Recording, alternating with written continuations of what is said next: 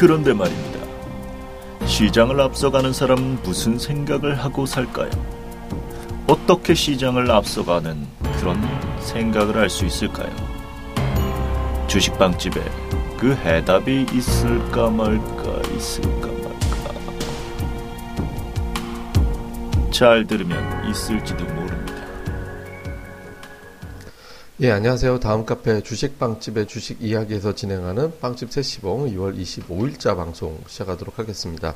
아, 초반에 이제 시장 흐름이 그렇게 이제 나쁘진 않았죠. 그러니까 미국이 올랐고, 그 다음에 유가 올랐고, 또 이제 미국에서 오늘 그 태양광을 First Solar가 막 12% 급등하고 하면서 또 태양광 관련주들이 초반에 또 분위기도 잡아줬고, 뭐 이렇게 이제 강하게 움직이면서 좀 좋았다가 중반 이후에 시장이 갑자기 이제 확 하고 밀려 내려갔죠. 중국, 특히 이제 중국 시장 개장되면서 중국이 좀 급락을 했거든요. 그러니까 중국의 이제 급락을 보이면서 우리 시장이 덩달아서 또 이제 뭐 작년 8월 그다음에 올 초에 있었던 중국 시장의 어떤 급락이 또 재현되는 거 아닌가 이런 거에 대한 어떤 우려감 이런 것들이 이제 집중적으로 이제 부각이 되면서 이제 크게 빠지는 이제 그런 형태로 이제 나타났었습니다. 그렇지만 이제 다시 뒷부분에서 뭐 이제 시장이 좀 밀리기 어려운 이유 제가 뭐 외국내 선물이 워낙 탄탄하게 매수 포지션을 짚고 있기 때문에 쉽게 떨어뜨리기는 어렵다. 그러니까 외국인 선물 매수가 대량으로 한 2, 3만 계약 정도 매도로 바뀌기 전에는 시장이 확 빠지기는 어렵거든요. 그러다 보니까 우리 시장은 굉장히 좀 잘 견디는 그런 흐름으로 좀 나타났던 것 같습니다. 아, 중국 시장이 폭락했을 때 몇 가지 좀 얘기들이 있었는데 이게 이제 중국 시장 하락하는 요인에 따라서 향후에 우리 증시가 같이 또 안 좋은 쪽으로 흘러가는지 아니면 일적인 건지 요게 이제 좀 영향이 좀 있을 거라고 보면 되거든요. 근데 지금 중국 시장 빠진 거는 뭐 이것 때문에 빠졌다라고 해서 정답은 없잖아요. 근데 이제 오늘 증권가에 나돌았던 얘기를 중점적으로 생각을 해보면 첫 번째로는 이제 중국 당국이 중국 당국이 이제 증시 부양을 하는데도 돈을 또 어디서 빌려왔는데 뭐 초상은행이라고 합니다. 여기서 이제 빌려왔는데 이 돈을 빨리 갚아라. 이제 증시 부양 한다고 가져갔던 돈인데 빨리 갚아라라고 얘기를 했다는 거. 그럼 돈 갚으려면 어떻게 돼요? 주식을 팔아야 되잖아요. 이렇게 해서 이제 뭐 조금 돈 빌려간 돈에 대해서 갚기 위해서 주식 매도가 되고 쏟아져 나올 거다라는 루머가 이제 첫 번째 하나가 좀 있었고요. 다음에 또 한 가지는 이제 이런 얘기 나오는 것 자체가 어 그러면 이제 최근에 부양이 짝퉁인가 돈 빌려다가 부양한 거니까 올라가 봐야 어차피 매물 되겠네 뭐 이런 식의 어떤 인식 이런 것들로 좀 이어지게 된 게 됐던 게 하나가 있고요. 또 한 가지는 중국에서 이제 좀 회사들이 꾼 돈들이 GDP 비교해 보면 어마어마하게 이제 많은 것 같다.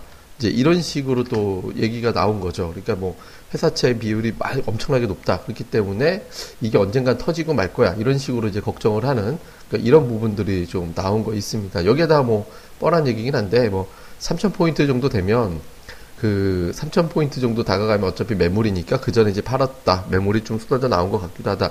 이런 것들이 굉장히 많이 작용을 했다고 합니다. 근데 이거 그대로라면은 사실 별거 아닌 거로 되죠. 왜냐면 빌려간 돈을 그냥 얘기해서 천천히 갚으면 되는 거잖아요. 그리고 이거 자체가 팩트인지 여부도 불투명한 거고 여러 가지 어떤 루머 속에 있는 거고 또 이제 미, 중국 증시 자체가 이제 한번 빠지면 연속적으로 확 빠지는 그런 특성을 좀 보이잖아요. 그러니까 이제 그런 거에 대한 공포감이 초반에 한 1, 2% 정도 빠진 상태에서 매물이 또 추가적인 매물을 불러오는 그런 형태가 된 게 아닌가 뭐 이렇게 보여집니다. 다만 이제 뭐든지 우리가 좀 긍정적으로 볼 수 없고 또 이제 혹시 모르니까 나쁜 쪽도 생각을 해보면 지금 최근에 중국 시장이 반등하는 과정에서 잘 보면 약간 좀 인위적인 그러니까 중국이 자꾸 돈을 굉장히 많이 투입을 하는 모습이 연출이 됐었잖아요. 그러니까 돈을 굉장히 많이 투입을 하고 있었는데 그 투입하고 있은 거에 비하면 사실 증시 반등이 너무 미미한 건 사실이거든요.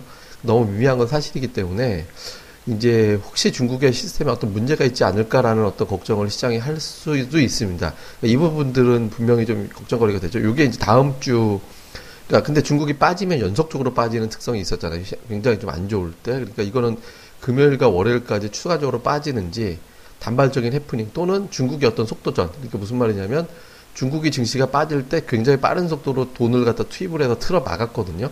이번에도 이제 똑같은 정책이 나오고 여기에 시장이 반전을 한다면 별 문제가 안 되지만 이게 만약에 그럼에도 불구하고 밀려버리면 그동안에 있는 대로 쏟아 부었던 유동성이 아무런 효과가 없는 이제 그런 단계가 돼버리면서 이제 좀 시장에 대한 또 불신, 불안함 이런 것들이 이제 제기가 되는 거잖아요. 그러면 중국 시장을 보면서 움직이게 될 거니까 그러면 우리 시장에 나쁜 나쁜 습관 있죠.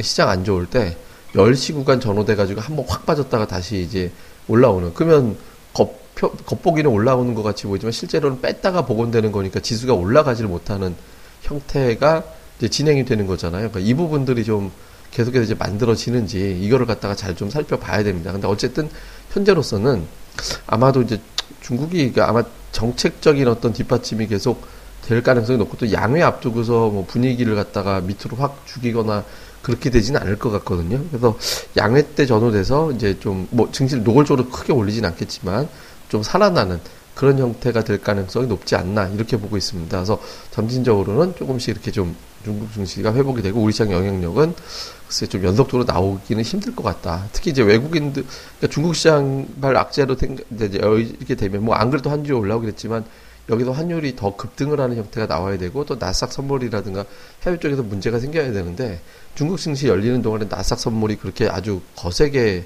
반응하지는 않았거든요. 그러니까 올라갔던 폭이 줄어들었다가 이제 다시 올라오긴 했어도 그러니까 이제 뭐 나스닥 선물 자체는 시간대별로 보면 그렇게 크게 충격받거나 이제 그러진 않았거든요. 그래서 중국 경기에 시스템적인 문제가 있다라고 이제 보지는 않을 것 같습니다. 그래서 뭐 시장에는 그렇게 좀 뭐 주시해야 될 변수긴 하지만 어쨌든 당장 뭐 이게 치명적인 영향을 줄 것 같다라는 점은 아, 닙니다 그러니까 어쨌든 근데 이거는 2, 3일 정도 더 지켜보면서 우리가 이제 판단을 해봐야 될 문제라고 이제 보면 될 것 같아요.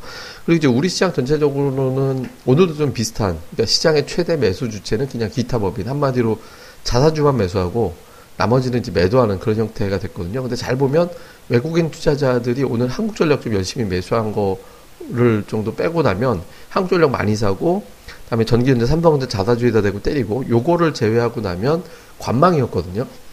네, 관망 정도. 그러니까 외국인들이 적어도 팔지는 않았어요. 그다음에 기관 투자자들도 적어도 주식을 뭐 이렇게 대량으로 팔거나 이제 그러진 않고, 그러니까 천억 이상 매도하는 주체가 계속 최근에 안 나오는 형태가 되고 있거든요. 그래서 지금 뭐, 그러니까 이거는 제가 제가 뭐 일부러 계속 같은 표현 일부러 드리는 건데 지금 그런 장이니까 그러려니 아시라고 계속 같은 표현 드리는데 그냥 좀 하, 하락하다가도 꾸역꾸역 올라가는 형태가 아마 반복이 될 거다. 그리고 여러 차례 말씀드렸지만 거래소 ADR이 며칠 전에 그제 129까지 올라갔잖아요. 제가 120이 넘어가면 ADR 지표, 그러니까 상승 종목과 하락 종목수의 비율인데 이거 20일 평균 선이 120 넘어가면은 시장이 조정을 받거나 받거든요. 근데 이제 2월 19일이 120을 돌파해 가지고 23일에 2월 22일에 이제 120을 넘어갔네요. 그리고 23일에 129까지 올라갔었거든요. 그러니까 이게 지금 시장이 자연스럽게 좀 숨고르기를 하고 있는 과정으로 보시면 돼요. 오늘 이렇게 되면서 109까지 빠졌습니다. 그러니까 100, 그러니까 110 정도까지 밑으로까지 내려온 상태가 됐기 때문에 시장은 아마 이제 조금 가격 부담을 덜어내면서 그동안에 많이 빠졌던 종목들의 어떤 반전들이 속속 이어져 나오는 그런 흐름이 될 가능성이 높지 않나 뭐 이렇게 이제 보고 있습니다. 그래서 뭐 지금 당장 이렇게 단기적으로 수익을 확확 내기는 쉽지 않지 않은 장이지만 그래도 구간마다 이렇게 종목들이 이제 아주 세게 반전하는 시도들이 나올 수 있거든요. 그러니까 종목 장세라고 우리가 보통 편하게 얘기를 합니다만은 그런 장이 펼쳐질 가능성이 높기 때문에 그러니까 지금은 그냥 아 빠지고 할 때마다 thank you 그냥 좋은 종목 싸게 사두지 뭐라고 해서 사두고 승부는 아마 북한이 장난만 안 친다면 그러니까 Key Resolve 훈련 전후에서 북한이 장난만 치지 않는다면 양회 유럽의 경기 부양을 재료로 삼아서 3월 좀 초반만 잘 넘기면 만기를 지나고 나면 조금 이제 좀 힘을 내면서 좀 방향을 틀기 시작하는 그런 시도가 나오지 않을까라고 생각을 합니다. 그래서 조금 뭐 보수 뭐 이게 너무 비관보다는 비관이나 재미 그거보다 그냥 재미없는 장이다. 재미없는 장이다 정도로 생각하시면서 차분하게 좋은 종목들 좀 싸게 담아두고 기다리는 좀 느긋하게 좀 기다리는 그런 전략으로 삼으시면 될 것 같습니다. 예, 자세한 내용이나 뭐 정보들 이런 거 저희 카페 다음 카페입니다. 주식빵집의 주식 이야기 다음에서 보시면 주식빵집의 주식 이야기 카페로 오시면 되니까 아, 저희 카페에서 좀 많이들 보시고요. 그리고 예고를 하나 해드리면 저희가 주말에 또 특집 방송이 올려집니다. 저희가 이제 녹음은 좀 이전에 했습니다. 그러니까 이전에 좀 한 녹음인데 어, 최근에 이제 코스닥 시장에서의 어떤 중국 흐름들이 전체적으로 좀 부진하게 나오면서 투자자들이 어려움을 겪는 그러니까 지수는 괜찮은데 저 종목들은 많이 어렵잖아요.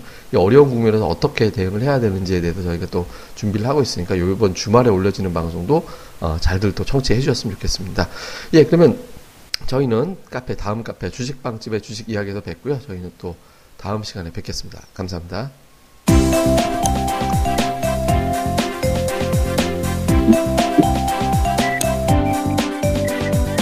아, 안녕하세요. 주식방집 운영자 불사조입니다.